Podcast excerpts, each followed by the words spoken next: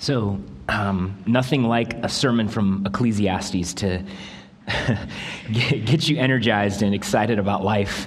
Um, so, if you are new, we are uh, in our third week uh, in our study of Ecclesiastes. And if you've read this book, uh, you're familiar with the fact that there is a lot of angst that this book wrestles with. It is shot through with a lot of uh, anger, frustration, uh, pain, uh, sorrow. But underneath all of that angst, we find a very real longing, a real desire for something that gives our lives weight and meaning and purpose. The, the author of Ecclesiastes is after a lasting and real sense of joy. And what we get a glimpse into is a man grasping at different things that he believes is going to grant him a sense of depth and meaning and purpose and joy in life. We all have this longing and desire. We don't want to believe that our lives are shallow. And we don't want to believe that we're just kind of like scarecrows, that what gives life and, and, and weight and substance to, to us is nothing more than sh- hollow straw.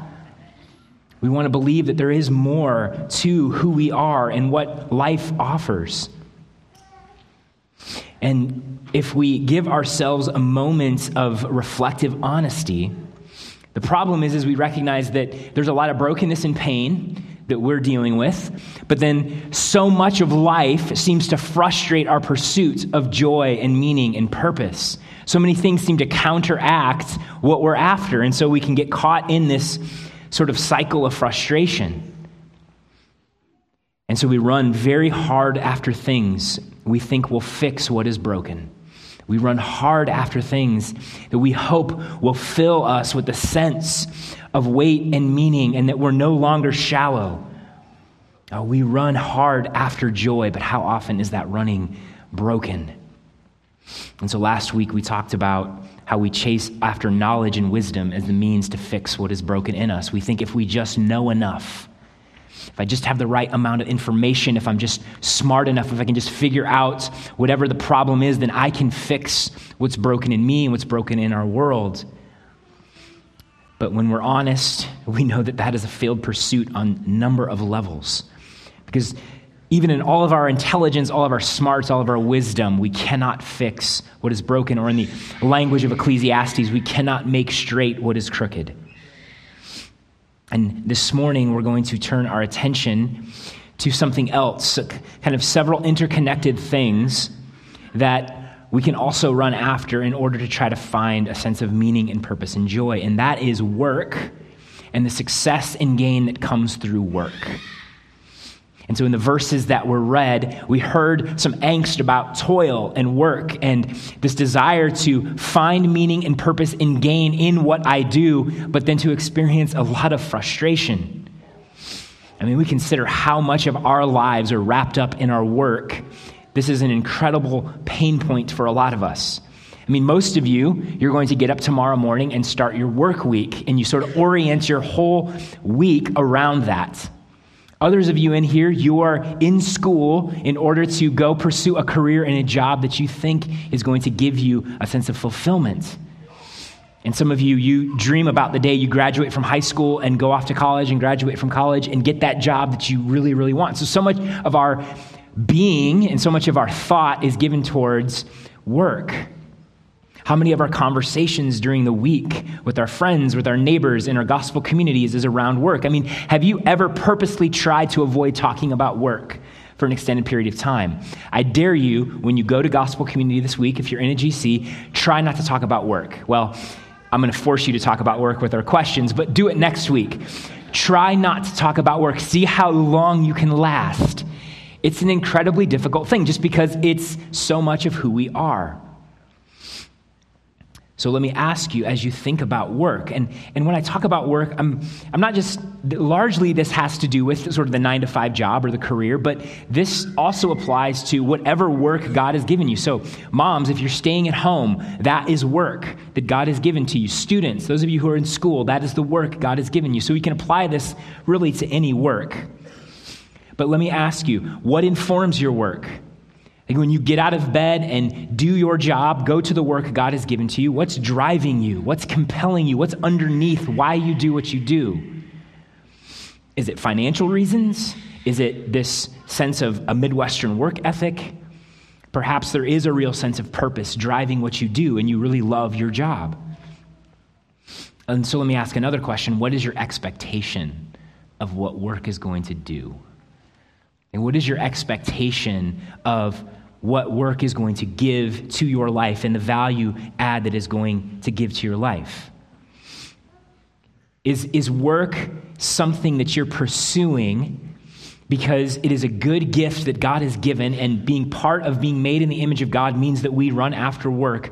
Or are you expecting work to fix something? Are you expecting work to make you feel something and experience something that work was never intended to do? And so that's where we're going to look at this morning.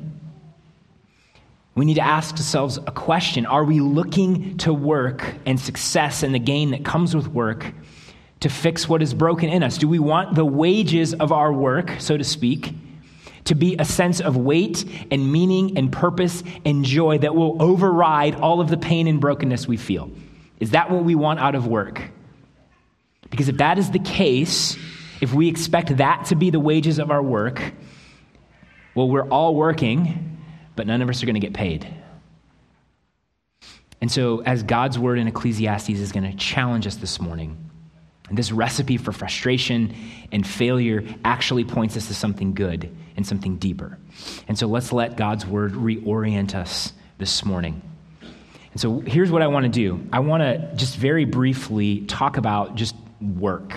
Um, just spend a couple minutes like considering what work is and why why we work why are we wired to work so we have to start with Genesis 1:28, the beginning when God creates humanity, he creates Adam and Eve and he gives them a garden to cultivate and to work and to develop and take care of.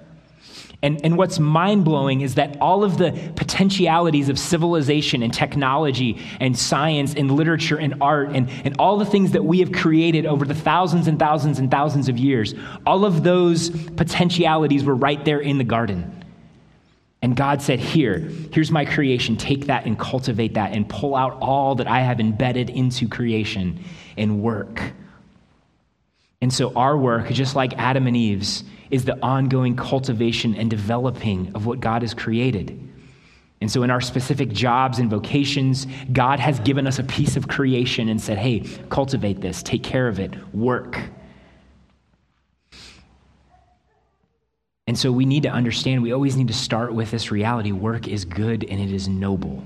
It is a gift from God. It happened before sin even entered into the picture. So, work is not a result of sin. Work is a gift. Work is a good thing. And so, our wiring to work is a very, very good thing that we should never run from. If we have a resistance to work, if we're lazy, that is wrong. That is sinful. That, that is something that is broken in us. We, we should want to work. And, and let me also be clear when I say work, I mean all honest work. I don't just mean work that requires a college degree and a fancy office. I mean any work that is honest, is God honoring, and valuable and noble. And so we need, to, we need to crush the hierarchy of my job is cooler and better and more noble than yours. Yeah, some jobs, there, there, there are qualitative differences in some of our jobs, but that doesn't mean that the nobility of other jobs is stripped away. And so we need to value all work. And so it is good to create and build and cultivate and develop and serve through our work. It is good to produce through our work. And how good does it feel when we do these things? I mean, we, we resonate with the sense of a job well done, a good, hard, honest days of work. That is, that is a good gift that God has given us. And when God gave us work, He put it in its right priority. See, Adam and Eve were made in the image of God. You and I are made in the image of God, and that's our identity. And work is a reflection of being made in the image of God. God is a God who works, God is a God who builds and develops and cultivates. And so being made in His image means we reflect that. And so, Adam and Eve, when they were given a job to do, God was essentially saying, Hey, I'm inviting you into sharing my work of cultivating creation. I'm at work in creation. Join me in that. And that was part of their identity, being made in the image of God. And this is the important piece work was intended to flow from that identity, not give them an identity. That's a very important piece. Adam and Eve already had the identity, they already had the relationship, they already had things in order for them. Their sense of worth and meaning and purpose came from their connection to God. And out of that connection, they worked. They were joining in what God was doing. It wasn't vice versa. God didn't say, hey, you need to find meaning and purpose and value. And so here's a job to do. Run at that. And if you do it well enough, boom, you'll have an identity. No, when God created work, He intended it to be an outflow of an identity that He had already given to us. And this is, this is the beautiful thing about work. This is a way that we experience relationship. We were intended to experience relationship with God. Because God gave us this responsibility and join Him in work. And in, in our work, we experience what it is like to be like God. And so there's a very important relational connection there. And in our work, we are intended to spread the glory of God. As the garden grew and developed, and was cultivated, the glory of God to continue to spread more and more. The extent of his goodness was put more and more on display. And so, work is a significant way that we glorify God. We experience relationship with God. This is what it was intended to be. And so, I can't stress this enough that it is God who gave our souls weight and meaning and purpose and lasting joy. And our work was intended to flow from this relationship. And here's a very clear and simple way God demonstrated this right out of the gun rest, Sabbath. God ordered our universe, He ordered our work week so that we take a day off. And you know what that is? That's not just to rest and recharge, as important as that is. That's to signify hey, my identity isn't in my work. I'm not in control.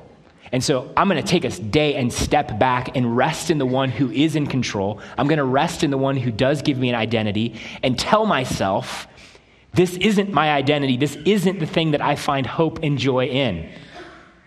It's one of the blessings of Sabbath that if you don't take one, you miss.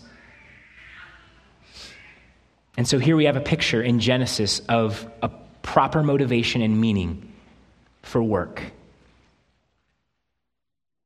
But even though we can be incredibly optimistic and we can see all of the good in this picture, the reality is is that now for us work is broken.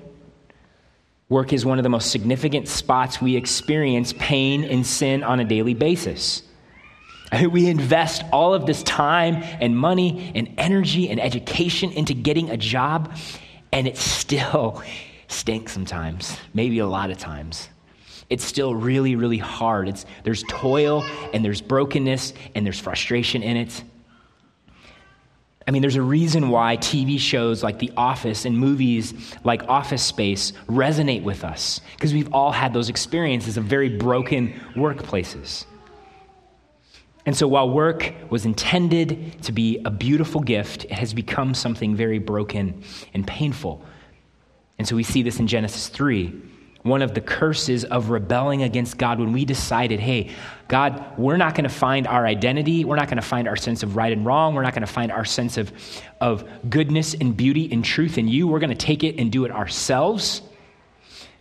Well, then work became broken and shot through with sin and toil and frustration. We turned something good into something very wicked. And God cursed the earth. He cursed our work. And so we see in Genesis where a beautiful crop of food should be, there was going to be thorns and thistles.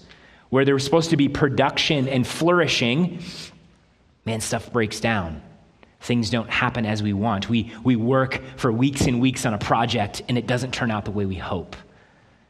The best efforts of our hands, things fall apart, things are broken. And so, while work is still an inherently good thing, while we still do experience productivity and good results, man, it is so shot through with pain and suffering. And what's more, instead of working out of the identity God's given us, now we work to find an identity. We, we work to try to find something to fill us. I'm going to look to my work to give me a sense of meaning and purpose and identity. And, and do you see the disconnect there? Like when you try to find your identity and meaning and purpose in something that is so shot through with frustration and pain and sin, what kind of identity are you building? What kind of hope are you building? This is a recipe for frustration. Instead of finding the freedom and the joy of working out of an identity that brings God glory and brings us a sense of deep relationship with Him, man, now we work for our own glory. We bust our rear ends trying to build our own kingdoms. And we work and we work and we work and we overwork. And we wreck ourselves trying to build an identity in what we do. And so sin has done a lot of damage. And we see the effects of the damage in Ecclesiastes 5. And so, just, just to kind of highlight some of the things that the preacher, the author of Ecclesiastes, begins to lament in verses 10 through 12, he writes, He who loves money will not be satisfied with money, nor he who loves wealth with his income. This also is vanity. When goods increase, they increase who eat them. And what advantage has their owner but to see them with his eyes? Sweet is the sleep of a laborer, whether he eats little or much, but the full stomach of the rich will not let him sleep. Here's a great summary of what the preacher is saying from the great rapper Biggie Smalls Mo money, mo problems. When you seek identity, when you seek a sense of fixing what is broken in you through your work and the, the success and gain from that work, what you think is actually bringing you freedom, what does it do? It adds to your stresses, it adds to the pain.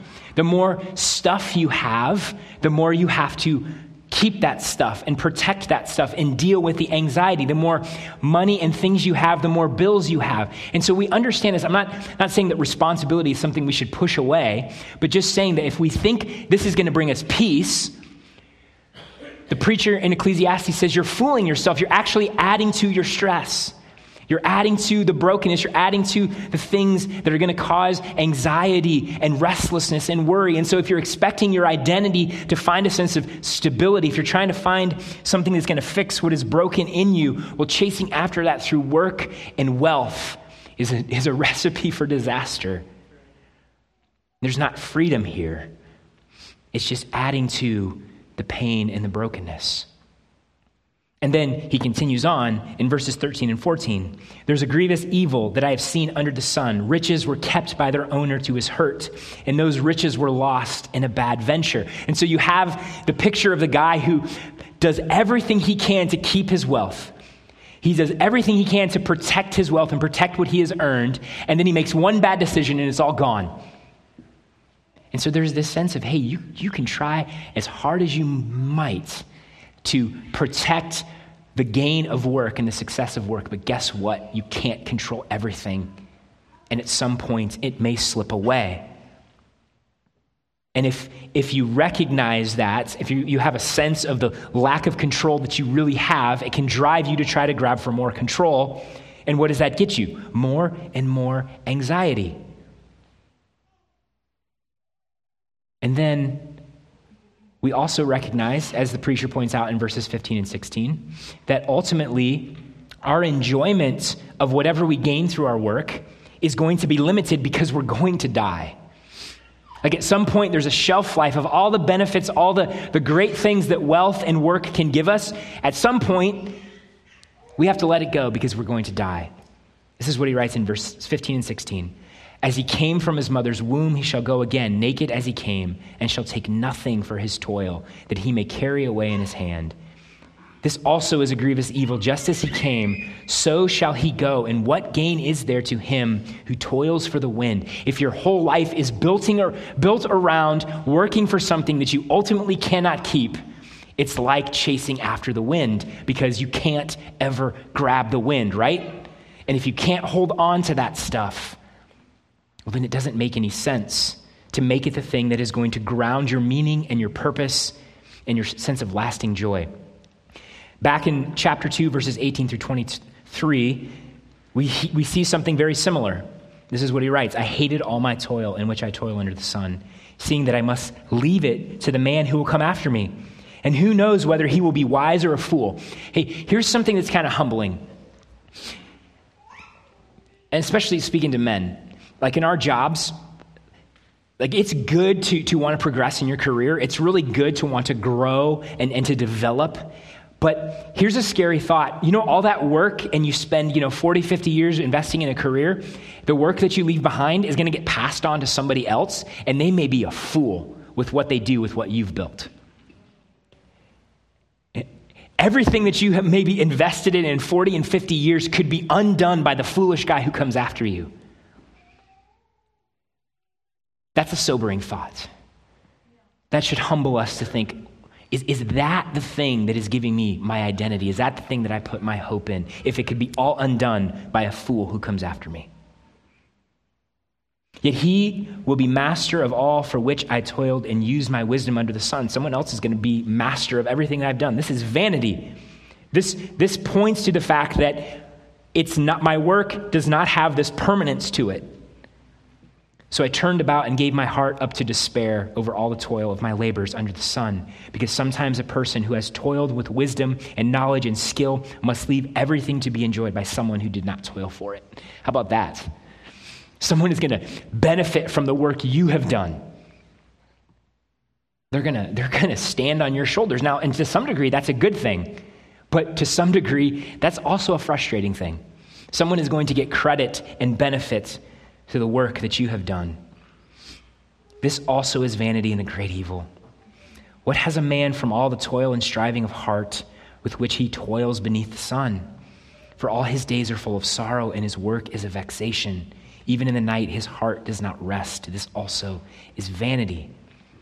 The effects and gain of work are fleeting. Now, this also, you, you don't necessarily even have to go to wealth here. Like career wise, you, you, you recognize that even if you go on this great career trajectory, that's limited in time. That's limited in scope. Someday you have to stop working. Someday all of the renown and all of the, the, the status, everything that you gained out of that, even if it's not wealth and material uh, possessions, someday you're going to have to let go of it.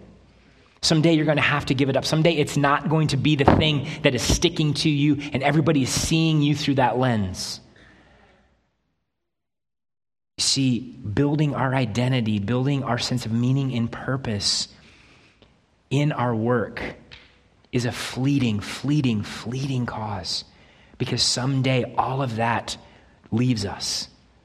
And so there must be something that lasts longer. There must be something deeper and more profound about us and about our identity than something that will pass away.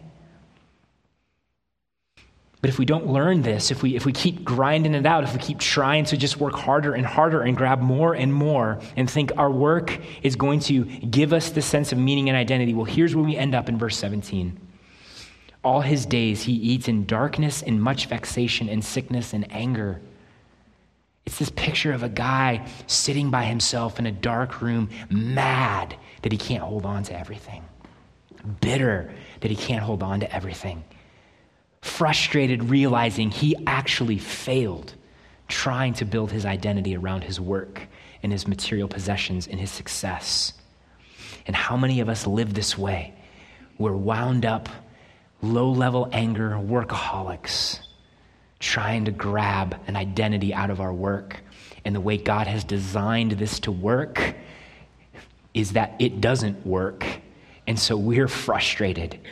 And as we said last week, if we don't come to the end of ourselves, we're never going to experience the freedom God intends. Yes, we should work hard. Yes, we should be diligent.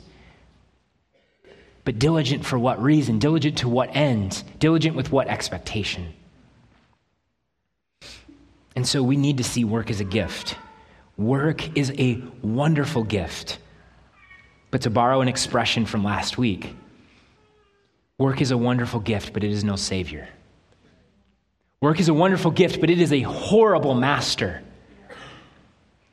It is a master that offers no freedom, no rest, no reprieve, no hope. It just demands more and more and more out of you. It is no savior because it cannot make straight what is crooked, it cannot fix what is broken. And so if you're running to it, to be your Savior, you're going to be bitterly disappointed. If you've submitted yourself to it as your master, oh, that is a horrible burden to submit yourself under. There is a far greater master, a far greater Savior than our work. See, Jesus Christ, the, the, the real master and Savior, he gives work as a gift. He gives work for a joy. He gives work as a way to experience life with Him. He gives work for us to experience what it means to be a human being. And so, work is meant to be enjoyed. Let's make no mistake. We see this in verses 18 and 19 in chapter 5. Behold, what I have seen to be good and fitting is to eat and drink and find enjoyment in all the toil with which one toils under the sun, the few days of his life that God has given him. For this is his lot. We're meant to work, we're meant to find enjoyment, we're meant to engage in work that brings a sense of satisfaction and joy. This is what it means to be human. Everyone also to whom God has given wealth and possessions and power to enjoy them and to accept his lot and rejoice in his toil, this is the gift of God. So, whether you're a Christian or not, if you enjoy your work in any way, shape, or form, that is a God's gift to you. That is God's grace to you. And so, understand that right off the bat, your enjoyment in work is a gift. And that enjoyment in work is meant to point something out. It's meant to point out that there's something beyond your work that actually brings a deeper sense of joy. It's meant to point you beyond your work as the thing itself into something greater. And so, church, we should work hard and we should find enjoyment. We should pursue jobs. We should pursue meaningful work. We should look for things that do bring us joy in our work. And we should work hard. We should not be lazy. But the enjoyment we experience, let it push us past the thing itself into something deeper. But let's also understand this however much we may enjoy our work, it has its limits. It has its limits. Work is broken, and it will be until Christ restores it and fixes it. Even in the best jobs, even if, if you absolutely love your job and can't wait to get out of bed every morning and run to your job, even then, if you're honest, you recognize there's brokenness in that, and there's frustration in that, and there's toil in that. And so we, we need to recognize that we cannot expect work to just magically not be hard. And we should actually embrace hard work. We should embrace it as a means to deepen our walk with God, to understand and recognize that this world is broken and that our hope is not in our work, and that Jesus is one day going to fix that. And so when you experience pain and brokenness in your work, let that be a reminder to you this is not my Savior. This is not my Master. This, this is meant to drive me to my Savior and my Master. This is meant to remind me where my true hope and true joy and true meaning and purpose are found. And so, if we take this a little bit deeper, what this means is in Jesus Christ, when you come to Jesus Christ, when you let go of your sin and your rebellion and you enter into relationship with Christ, what this means is that your identity has been restored and that you can work out of your identity, not to gain an identity. When you work to try to gain an identity and gain a sense of hope, then your identity and your hope are only as good as your performance. It's only as stable as your performance. It's only as stable as that job. But if your identity is in Jesus Christ, if you have been set free from sin and selfishness and running after an identity in work and pleasure and knowledge and whatever, all those other things else we chase after, when your identity has been properly restored, then your work can be something that is a joy, even in the midst of pain and trial and frustration and hardship. It can be a joy because you're in connection with the Lord. You're attached to the one who brings joy. And you learn what it means to find joy in the midst of brokenness and pain. And so, what the frustration that the preacher in Ecclesiastes should reveal to us is that the brokenness of work is never going to fix the pain in us. And that in running to Jesus Christ, we're going to find freedom. And that was a very sloppy way to put it. But understand this we have to come to the end of ourselves before we start to experience this. We have to stop being the workaholic, grind it out. If I just get a little more, if I just progress a little bit more, then I'm going to be happy. I'm going to fix what's broken. I'm not going to be as frustrated. I'm not going to be as locked up in life. When we run to Jesus Christ and find our freedom there, it doesn't magically make the pain go away. It doesn't magically make work f- easy and fun and not a problem. But it means we can actually experience life and freedom in the midst of that. And it means that we don't have to put all of our hope and identity in work. And so, church, I want us to work hard.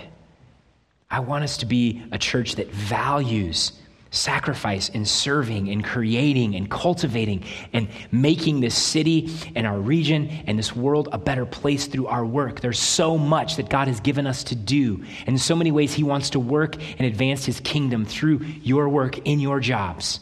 You're not just in your job so you can evangelize your coworkers. As much as that is awesome, your work actually matters in and of itself. But we need to do this out of our identity. We, we need to let go of trying to build our own status and our own success in our job, in our education, in our success, in the stuff that we've gained. Let's work out of a sense of freedom. Let's work out of a sense of knowing God and serving God and working because Christ has given us this good gift of work. And so let's let the book of Ecclesiastes, let's be honest with the pain that it expresses. Let's, let's invite that into our own experience and let's let it correct us. Let's feel it for a moment. And then let's run to Jesus. Let's find our hope and our identity in Jesus. And then let's go and get to work. Amen.